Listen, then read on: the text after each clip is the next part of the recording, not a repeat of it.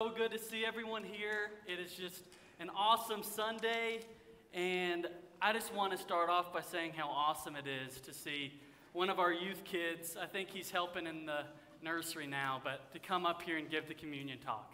I just think that that is such an awesome thing, and as a church, we should be so encouraged to see kids come up here and do that for us. That is just awesome.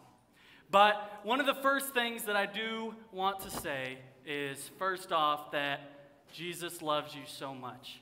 And what a friend we have in Jesus.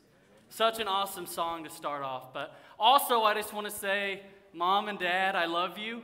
They're watching from the live stream today. And it's just such a special thing for me to be able to come up here and preach in the pulpit because I'm a far I'm a ways away from my family. But my dad is a full time preacher, and it is just so cool to be able to come up and preach because he's preaching down in Arkansas right now, and I'm preaching up in Minnesota. And I just got to grow up and watch him preach. And it is just a dream come true to be able to come and do ministry like he did because he was just one of the greatest examples for me. So it's just so special to be able to come and take the pulpit at the same time in two different states as my dad. So, but a lot of you might be really surprised that I finally got to come up here and preach. and I know that Steve kind of opened up with that, but I actually have a letter from Patrick that I would like to read. and it says, Would you, first off, it says, Dear Preston, marked out, Dear Wesley, marked out, Dear Presley. Would you do the Woodbury Church of Christ? Would you do the Woodbury Church of Christ? I think that's what say the honor of bringing the message on Sunday, August 21st. I think you are finally ready after much training and mentorship from myself, and thus it is time. Do you accept the responsibility of this request? So I did accept the responsibility because here I am this morning. But I do just want to say that if I do a really good job, it's because the mentorship came from Steve. and if I do a really bad job, it's because it came from Patrick. so I just wanted to start off with that. But we, as you know, Patrick didn't do the uh, due diligence of giving me my first sermon as the last uh, part of Revelation, thank God. But he did, we are starting a new sermon series. And that new sermon series is four simple things anyone can do that have a huge impact.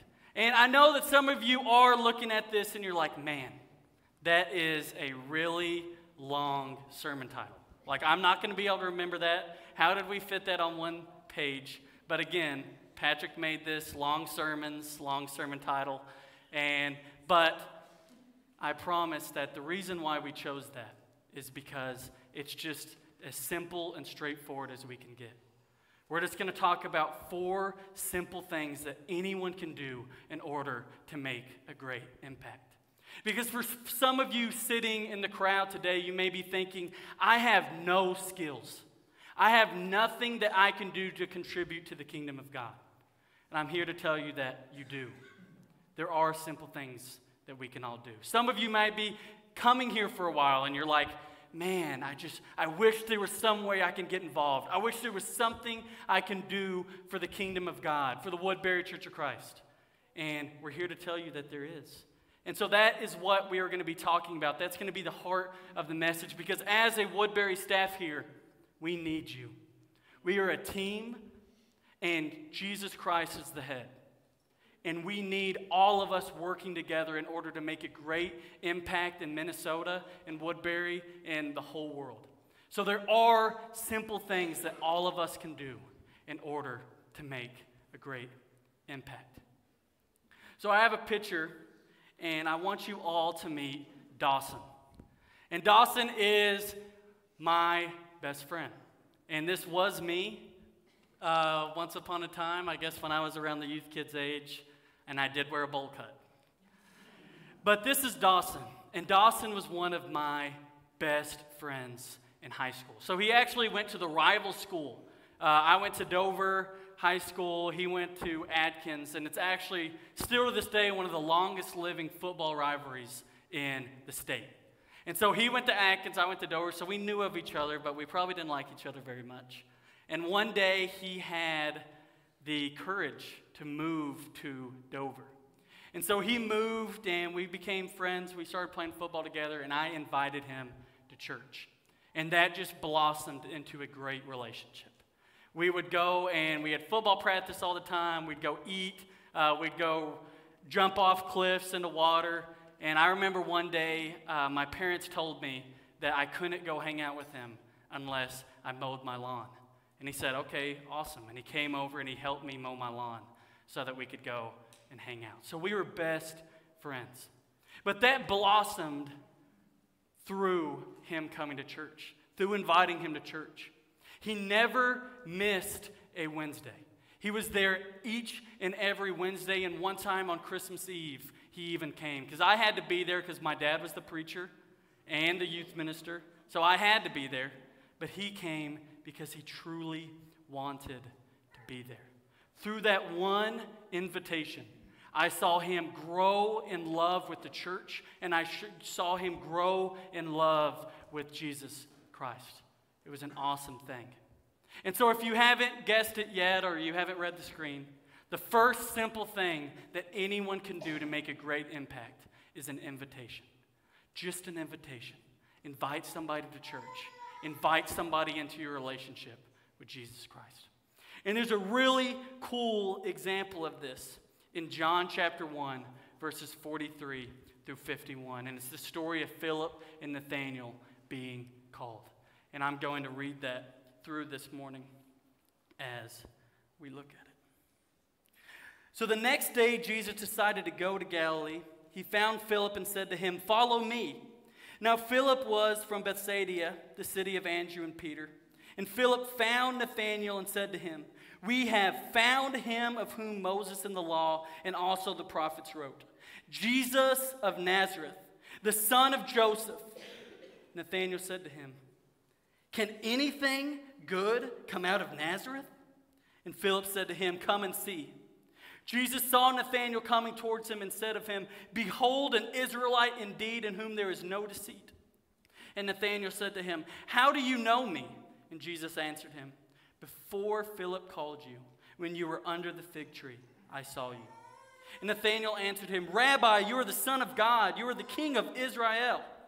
And Jesus answered him, Because I said to you, I saw you under the fig tree, do you believe? You will see greater things than these. And he said to him, Truly, truly, I say to you, you will see heaven opened and the angels of God ascending and descending on the King, on the Son of Man. So, through this, this is just an awesome story about an invitation. And I believe that there are three big things that I want us all to pay attention to that truly teach us something about the power of an invitation.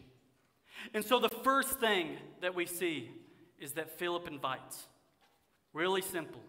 Philip simply invites.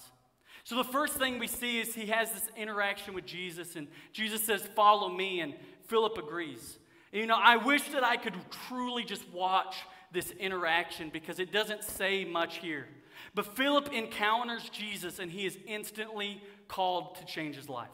He instantly changes his life and decides to follow Jesus, and he is convinced that this is the Messiah. I think that this story, is kind of a side note, just shows us the awesome power of Jesus Christ. That he had an interaction, he saw Jesus and experienced him, and instantly said, My life's changed. I'm quitting my job and I'm going to follow Jesus Christ. I think that that tells us how awesome Jesus truly is. But what is the first thing that Philip does after he encounters Jesus? What is the first thing that Jesus, that Philip decides to do after Jesus? He goes and tells somebody. He goes and tells his brother Nathanael what he has just encountered.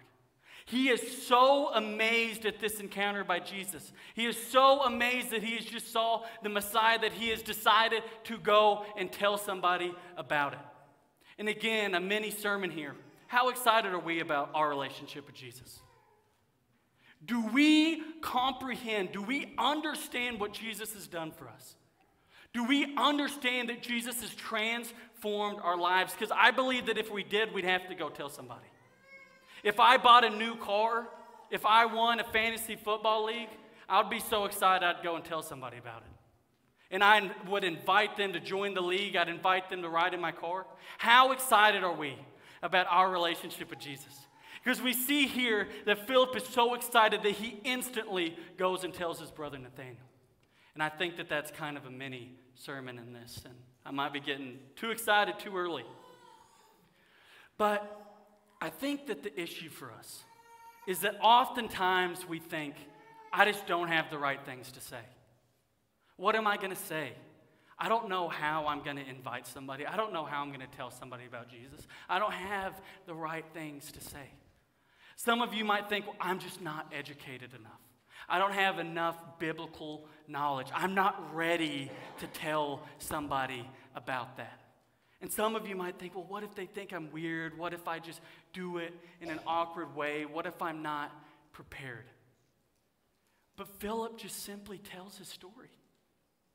Philip simply just goes to him and says, I have found Jesus. I have had this interaction. Come and see. Come and see. He doesn't experience Jesus and go home and plan out a one hour sermon. He doesn't go home and look up apologetics. What can I say if he says this? He doesn't prepare himself. He's just so excited. He says, I have found Jesus. This is Jesus. Why don't you come and see? And he just simply invites them. There is power in your story. There is power in how you met Jesus. It's unique. And I believe that each one of our stories is specially designed to go and impact somebody else. Your story is unique, how you met Jesus, and there's nothing complicated about it. All you simply have to do is just go and tell your story. Go and tell how you met Jesus. Because although Philip went and he invited him, and Nathaniel came back and he said, whatever, Philip doesn't have all the answers. He just simply brings them to the one who does. He doesn't have all the answers planned out. He doesn't have all the right things to say planned out. He just simply brings them to the one who does Jesus. It's the same for us. So, the second thing that we see here is that Nathaniel was skeptical. Now, look, it would be a lot easier for me this Sunday if this was just a simple story. Philip goes to Nathaniel and he says, I have found Jesus the Messiah. And Nathaniel says, Sweet, man, that is awesome. I believe you 100%. I'm going to go with you happily ever after. Everybody saved by Jesus, the end.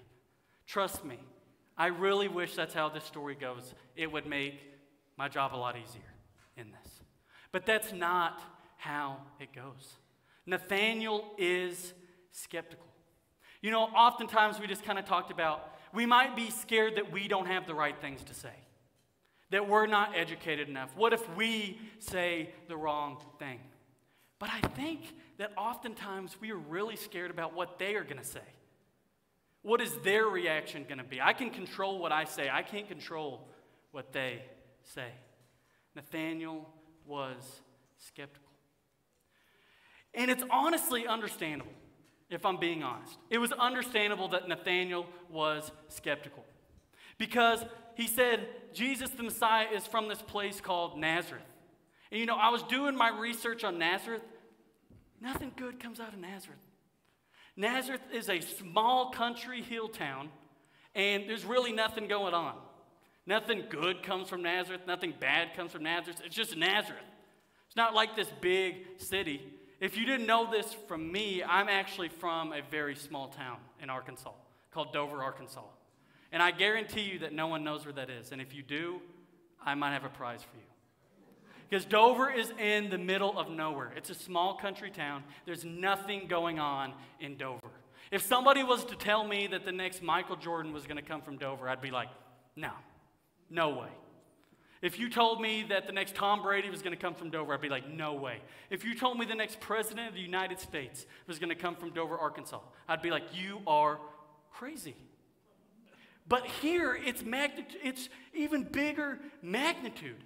Because Philip is saying, Jesus, the Messiah, the one that we've waited for forever, is from Nazareth. The most important man to ever walk the earth is from Nazareth. If I was Nathaniel, I would be kind of like, I would be like, no way. I would be no way to this magnitude. Because Nathaniel, in his head, he sees this king that is going to raise up the Jews to this awesome nation that's going to destroy everyone and take over the world. And you're telling me he's from small town Nazareth? No way. I would be skeptical too. But do y'all remember my friend Dawson? The one that came to church, the one that came even on Christmas Eve, that invitation. So, my friend Dawson, he was coming to church. He loved church. He invited his friends. But little did I know this whole time, he was inviting his dad. He was saying, Dad, you know, uh, he, his dad always picked him up from church, and he was like, Dad, I want you to come see church, come with me, come to church, come to church. And I don't know if his dad was skeptical or like if it was just work, but he never came. Going into my junior year, Dawson got in a four wheeler accident and he died. And he was my best friend. So this is a really tough time in my life. It was very hard. But it was way harder on his dad because for his dad, that, that was his son. That's all he had. He lived alone with his father. But all those invites, all those times that he had invited his dad to church, finally took blossom. And his dad started coming to church every Sunday, and I sat with him. And he still goes to church. And he's actually watching this live stream right now. It was awesome. Just from these one invites, his dad's life has changed. And that's the truth for us. We're scared of people being skeptical, but the truth is, when you invite somebody, when you invite somebody to Jesus, when you invite somebody to church, you won't always see the fruit of that right then and there. They won't always come right then and there, but there is a chance that they might come in the future. There's a chance that that seed that was planted can fully blossom. And the painful thing, the truth is, sometimes they don't come at all. Sometimes they never come.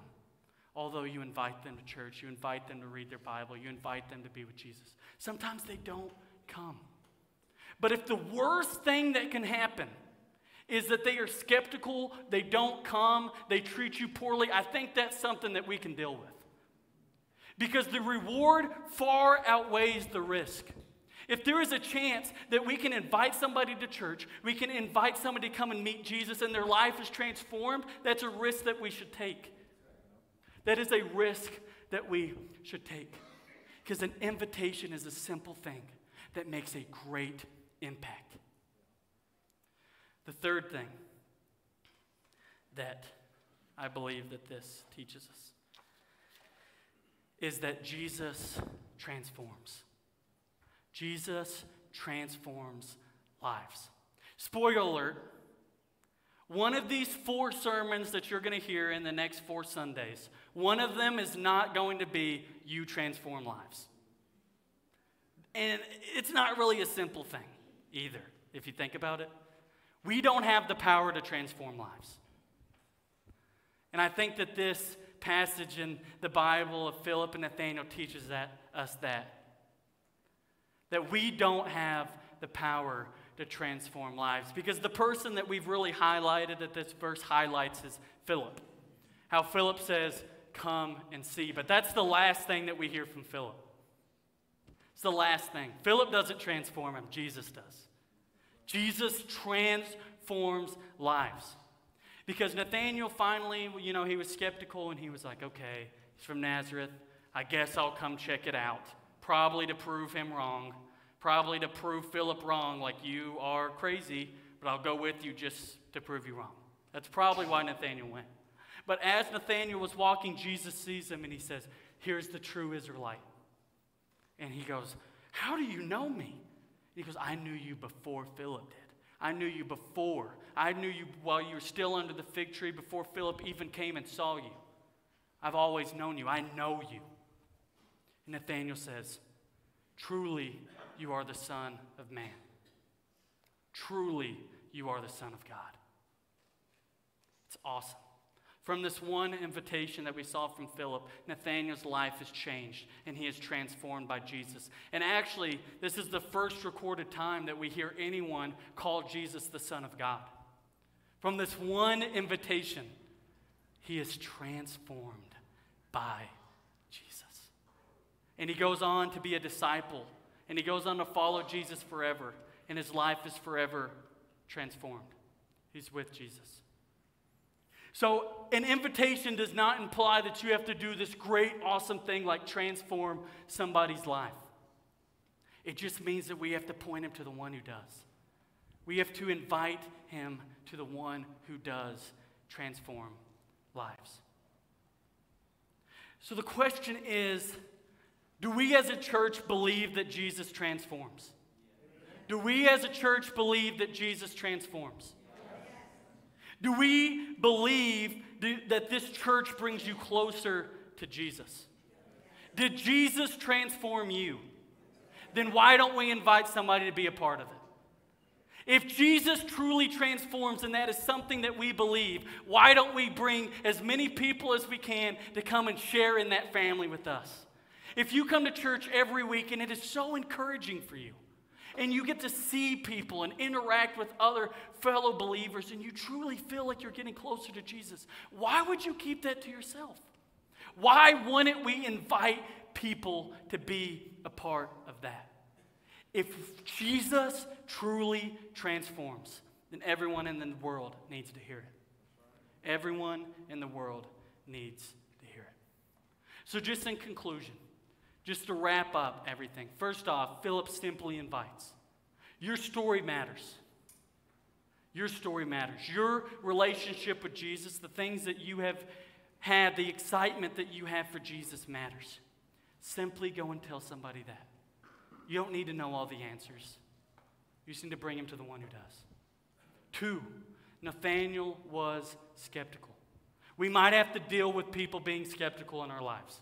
We might have to deal with people saying no, and at the worst, we might have to deal with somebody trying to debate us. But if that is something that we're going to have to deal with, that is something that we can deal with. That is something that we can face. We can deal with somebody being skeptical because we know the reward far outweighs the risk. And third, Jesus transforms lives. And if that is something that we truly believe, that if we bring somebody into a relationship with Jesus, that he can transform lives, then we need to invite somebody to be a part of it. Because you don't need to be educated, you don't need a biblical thing, you don't need all the right things to say. You don't need to know everything. You just have to invite them to the one who does. Please stand while we get ready to sing our invitation song. And I don't know if there's something that you're going through today, but the elders and the ministry staff here would love to talk to you after